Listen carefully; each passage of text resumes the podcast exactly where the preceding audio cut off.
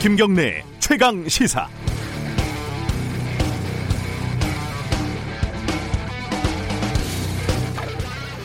검찰의 대답이라는 게 그랬습니다. 아, 한명숙 사건 증인이 법정 증언을 하기 몇 달 전부터 검찰청 뒷문으로 몰래 특수부에 불려다녔다고 폭로를 했지요. 어, 기록을 남기지 않기 위해서였다고 합니다. 여기에 대한 검찰의 대답은 그런 일이 없었다라는 것이 아니라 모른다. 한명숙 수사팀과는 관계가 없다라는 것이었습니다. 이들이 도둑질했지? 라고 물어보니까 모른다. 내가 하지는 않았다. 이렇게 말한 꼴이죠. 어, 평소에 그렇게 외치고 다녔던 검사 동일체 의 원칙은 어디 갔을까요? 어, 눈앞에 닥친 상황만 모면하려는 검찰의 속내가 빤합니다. 어, 관련된 진정 사건을 감찰부에서 하니 뭐 인권 감독관에서 하니 말들이 많습니다. 정치적이고 법적인 것을 다 떠나서 상식적으로 위증 교사라는 것이 인권의 문제일까요? 범죄의 문제일까요? 어, 위증교사 의혹을 폭로한 죄수 H라는 사람은 중앙지검 조사는 받지 않겠다고 조사를 거부했습니다. 위증교사 의혹 당사자가 윤석열 총장의 측근인데 그 총장의 지위를 받는 검사에게 조사를 받으면 무슨 소용이냐는 거죠. 죄수한테까지 모욕을 당하는 검찰. 그런데 그 죄수의 입장도 이해가 되는 상황. 무너진 검찰의 자존심은 숨긴다고 지킬 수 있는 게 아닙니다. 방법은 본인들이 더 잘 알 겁니다. 6월 19일 금요일 김경래 최강 시사 시작합니다.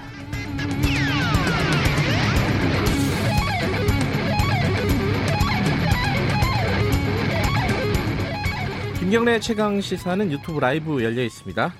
아, 실시간 방송 보실 수 있고요. 샵 9730으로 문자 보내주시기 바라겠습니다. 짧은 문자는 50원, 긴 문자는 100원 들어갑니다. 스마트폰 애플리케이션 콩 이용하시면 무료로 참여하실 수 있습니다. 오늘 1부에서는요. 보수 진영의 대권, 잠룡 이렇게 평가를 받고 있는 분이죠. 오세훈 전 시장 오랜만에 만나봅니다.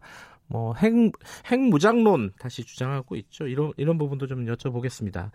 2부에서는요. 어제 법사위가 좀 뜨거웠습니다. 한명숙 전 총리 사건 관련해서 어, 이 의혹을 어, 어디서 해결을 해야 되냐. 뭐 감찰부에서 해야 되냐, 뭐 인권 감독관에서 해야 되냐, 어, 추미애 장관하고 윤석열 검찰총장의 갈등이 벌어지고 있습니다. 법사위원 더불어민주당 박범, 박범계 의원과 함께 관련 얘기 나눠봅니다.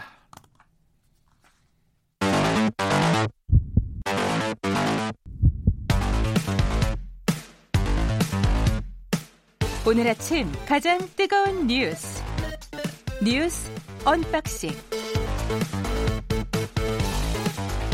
네 매일매일 아, 택배 박스를 뜯는 두근두근한 마음으로 준비합니다. 뉴스 언박싱 아, 금요일에는 혼자 뜯습니다. 고발뉴스 민동기 기자 나와 계십니다. 안녕하세요. 안녕하십니까.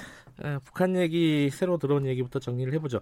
어, 그 DMZ 초소에 병력이 들어갔다고요? 그러니까 북한군이 네. 일부 북한군 초소에 병력을 추가로 투입한 정황이 포착이 정황이 됐습니다. 정황이 포착이 됐다. 그렇습니다. 네. 어제 국회에서 더불어민주당 그 외교안보 통일 자문회의가 열렸는데요. 네. 국방부가 밝힌 내용입니다. 현재 비무장, 비무장지대 초소는 우리 군이 한 50여 곳, 그리고 북한군이 150곳 정도를 운영하고 있는데요. 원래 그 평소 병력을 배치하지 않은 곳도 있는데 네. 최근 비워놓았던 초소 일부에서 북한군의 움직임이 포착이 됐다는 겁니다.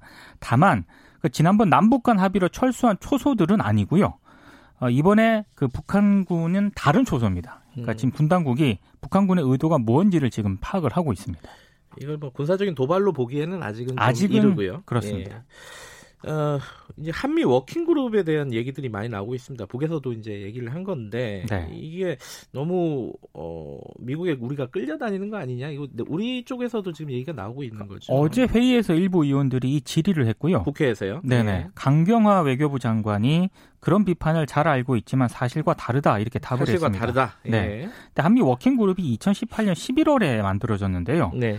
남북이 너무 앞서 나가는 것을 막기 위한 그런 차원이었습니다. 네. 근데 이 워킹 그룹이 유엔 안보리 제재 대상이 아니라 인도적 사업에까지 사사건건 개입을 하면서 네. 간섭 그룹이다라는 그런 비판이 제기가 됐는데요. 이것 때문에 어제 회의에서도 상당히 이 문제가 논란이 좀 됐습니다. 입장이 좀 다르더라고요. 그러니까 뭐 워킹 그룹이 있어가지고 일이 진척이 안 된다라는 쪽이 있는 거고 네. 한쪽에서는 워킹 그룹이 만들어져서 그나마 어, 일이 좀 빨리빨리 진행이 되는 거다. 이거 완전히 정반대의 시각을 갖고 있더라고요. 그렇습니다. 예. 지금 외교안보 라인 교체, 통일부 장관은 이제 사의를 표명을 한 상황이고 아직 소리를 하지 않았고 여기에 대해서는 청와대 입장은 뭡니까 그 외교안보 라인 교체에 대해서? 그러니까 명확한 입장을 아직 밝히진 않고 있습니다. 그런데 음. 여권에서는 네. 지금 통일부 장관뿐만이 아니라 외교안보 라인 전체를 다시 다 바꿔야 된다라는 그런 목소리가 나오고 있는데요. 그렇죠. 네. 어제 청와대 주변에서 정의영 그 실장이 사의를 표명했다라는 얘기가 돌았는데요. 네. 청와대 쪽은 공식적으로 부인을 했습니다. 그리고 북한이 어제는 추가 대남 행동을 예고하는 공식 담화를 발표를 하지 않았습니다. 네. 청와대가 더는 감내하지 않을 것임을 경고한다라고 공식 입장을 발표를 했는데 네. 이 입장에 대한 논평도 없었습니다. 어, 약간 뭐 어제는 그나마 네. 최근 들어서는 좀 소강 상태인데 어, 앞으로 어떻게 될지 좀 긴장감은 아직 있는 상황입니다. 어, 지금 오늘 이제 국회 얘기 잠깐 해보면요. 오늘 본회의가 예정은 돼 있잖아요. 그죠? 예정은 되어 있습니다. 통합당 기류가 살짝 바뀌는 부분도 있다면서요?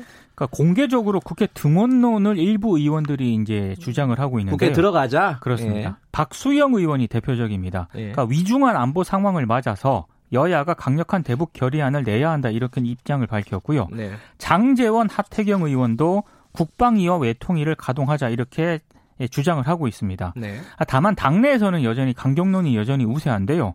초선 의원총회에서는 아무것도 없이 그냥 복귀할 수는 없다 이런 의견이 다수였던 것으로 전해지고 네. 있고요. 지난 17일 재선 의원 모임에서도 지금 복귀해서는 안 된다는 여론이 많았다고 합니다. 그 다수 의견 주류 의, 어, 견은 지금 들어가는 거는 조금 이르다 그렇습니다. 하는 건데 일부에서 일종의 뭐 회군론 이런 것들이 나오고 있다 이런 네. 거죠. 오늘 열릴까요?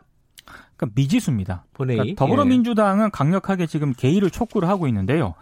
박병석 의장이 다음 주로 연기할 가능성도 있다 이런 전망이 음. 나오고 있습니다. 왜냐하면 지금 남북 경색 국면인데다가 네. 이 국면에서 원 구성을 강행을 할 경우에 좀 정치적으로 부담이 크다 음. 이런 지금 지적이 나오고 있기 때문입니다. 네. 미래통합당 주호영 원내대표 있지 않습니까? 네.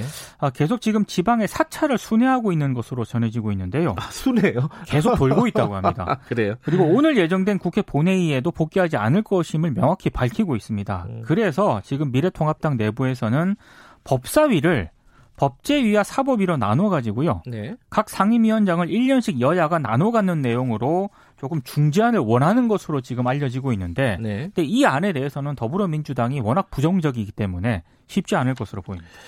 어, 법사위 얘기 잠깐 해보면요. 추미애 장관이 법무부 장관이 어, 지금 그 위증 교사 의혹과 관련된 어, 참고인 네. 조사를 감찰부에서 해라 이렇게 직접적으로 지시를 했죠 어제 예. 지시를 했습니다. 예. 그러면서 감찰 사안인데도 마치 인권 문제인 것처럼 문제를 변질시켜서 인권 감독 관실로 이첩한 대검 조치는 바람직하지 않다고 비판을 했는데요. 네.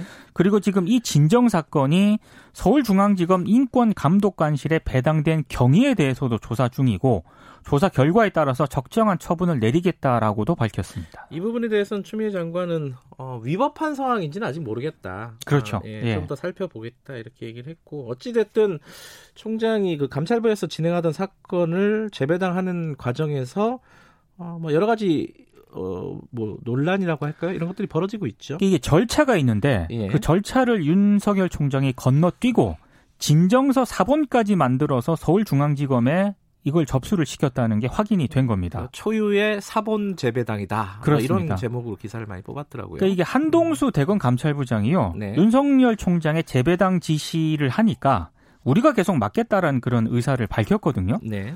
그 뒤에 이제 이런 조치가 내려졌는데 원래는 정식 절차대로라면은 상급자 지시에 하급자가 의견을 달리할 경우에는 의견 조율을 거쳐서 다시 재배당 지시를 내려야 되거든요. 네. 이 절차를 건너뛰었다는 건데요. 아, 때문에 지금 한전 총리 수사팀 진정 사건은 네. 대검과 서울중앙지검의 사건 번호가 각각 만들어진 이런 음, 초유의 상태가 사건 하나인데 번호가 지금 두 개다. 번호가 두 개입니다. 예. 네. 이런 건 좀 보기 힘든 상황인데 그렇습니다. 뭐 한동수 부장은 판사죠. 판사 출신. 예, 판사 출신이고 검사가 아니고 뭐 간단하게 얘기하면 판사 출신 감찰부장이 사건을 하려고 했는데 검사한테 맡긴 거잖아요. 그죠? 그 이번이 처음이 아니고요. 네. 벌써 윤석열 총장하고 한동수 감찰부장은 두 번째 충돌입니다. 음. 그러니까 지난번 채널 A 검사장 유착 아, 의혹을 두고도 비슷한 상황이었죠? 그때 네. 비, 정말 비슷한 상황이거든요. 근데 예. 이번에 또 두 번째 충돌을 하고, 하고 있는 상황입니다. 어, 요 얘기는 저희들이 2부에 박범계 의원 예정돼 있으니까 그때 좀 자세히 좀 다뤄보도록 하겠습니다.